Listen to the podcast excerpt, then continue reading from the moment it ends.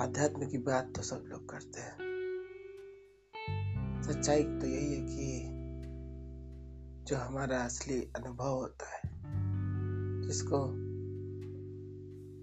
हम अपनी बुद्धि और अध्ययन से जान पाते हैं।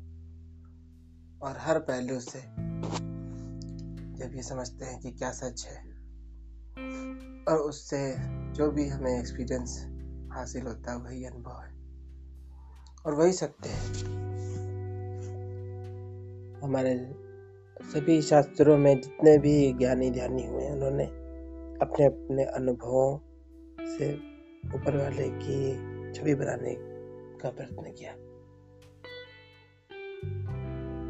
हमें भी चाहिए कि उसकी छवि हम किसी और के अनुभव से हूबहू न बनाए, अपने अनुभव से बनाए, भले ही वो थोड़ी अलग क्यों ना हो? लेकिन वो हमें अपने अनुभव से बनानी होगी। क्योंकि अगर हमें समझना है कि प्रभु क्या है तो हमारे खुद के अनुभव की बनी छवियों से ही समझ जाएगा।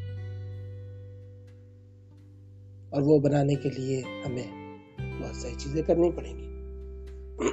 तो इसीलिए लोग सोचते हैं कि कौन अध्ययन करे, कौन ये सब करेगा, कौन वो सब करेगा। लेकिन बिना अनुभव के तो कुछ नहीं हासिल होगा। जैसे कि अगर आपका ऑपरेशन हो, आपको मांस की ज़रूरत पड़े तो मेरे शरीर का मांस तो आपकी मांस से नहीं मेल खाएगा, भले ही मैं काट के दे दूँ। क्योंकि वो आपकी बॉडी को समझ नहीं आता। आपको, आपके डीएनए का ही मांस चाहिए। उसी तरह से जो मेरी छवि का बनाया हुआ जो भगवान है, वो आपको समझ नहीं आता। वैसे ही एक संप्रदाय के लोगों को दूसरे संप्रदाय के धर्म में विश्वास नहीं जमता। सभी लोग एक दूसरे को लेकर विवाद विवाद में पड़े रहते हैं और अपना जीवन खराब करते हैं। लेकिन सच्चे ईश्वर को समझने के लिए फिर वही मैं कहूँगा कि अपने अनुभव से बनाई गई छवि वही कारगर है।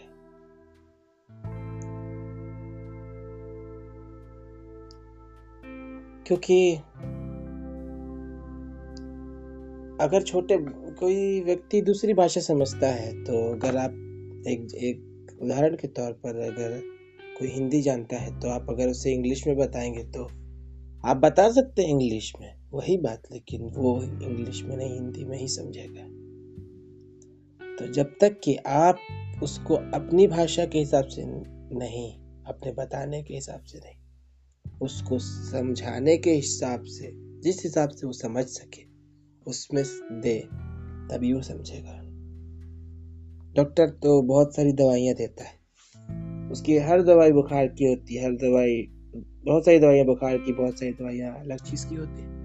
लेकिन किस व्यक्ति को कौन सी सूट करेगी, ये वैसी बात है कि कोई व्यक्ति किस भाषा में समझेगा।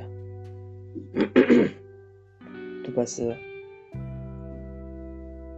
आध्यात्मिकता के लिए अपने अनुभव से बनी हुई छवि ही हमारे कुछ काम आ सकती है। ये एक ऐसी चीज़ नहीं कि कोई पैसा कमाए, दूसरे को दे दे, वही पैसा एक बाप अपने बेटे को दे दे और वो काम आ जाए, नहीं। ये एक ऐसी कला है कि जैसे कोई शास्त्रीय संगीत का सिंह गायक, वो जब गाता है, सीखता है वो जब गाता है, सीखता है तो वो अपना, उसकी कला स्वतः ही अपने बेटे के पास नहीं चली जाती। उसके बेटे को भी उतना ही परिश्रम करना पड़ेगा दस साल, जो उसके बाप ने किया। तब जाके कहीं शास्त्रीय संगीत के उन सुरों को, उन तानों को, अलापों को समझ पाएगा और उनके स्वर से मुक्ति का सार प्राप्त कर सकेगा। तो अब तक तो हम लोग समझ ही चुके हैं कि अनुभव से प्राप्त किया हुआ सत्य ही हमारे काम आएगा। सिर्फ़ धर्मशास्त्र पढ़ने से नहीं। धर्मशास्त्र तो हमें बस ये बताते हैं कि जो उन्होंने किया वो तुम भी करो। दूसरों ने बहुत सारे आध्यात्मिक लोगों ने और ज्ञानी लोगों ने अपने अरभोग के द्वारा ही ऊपर वाले को जाना, अपने अंदर के सत्य को जाना। तो अब हमारी बारी है। तो यही एक तरीका है। Thank you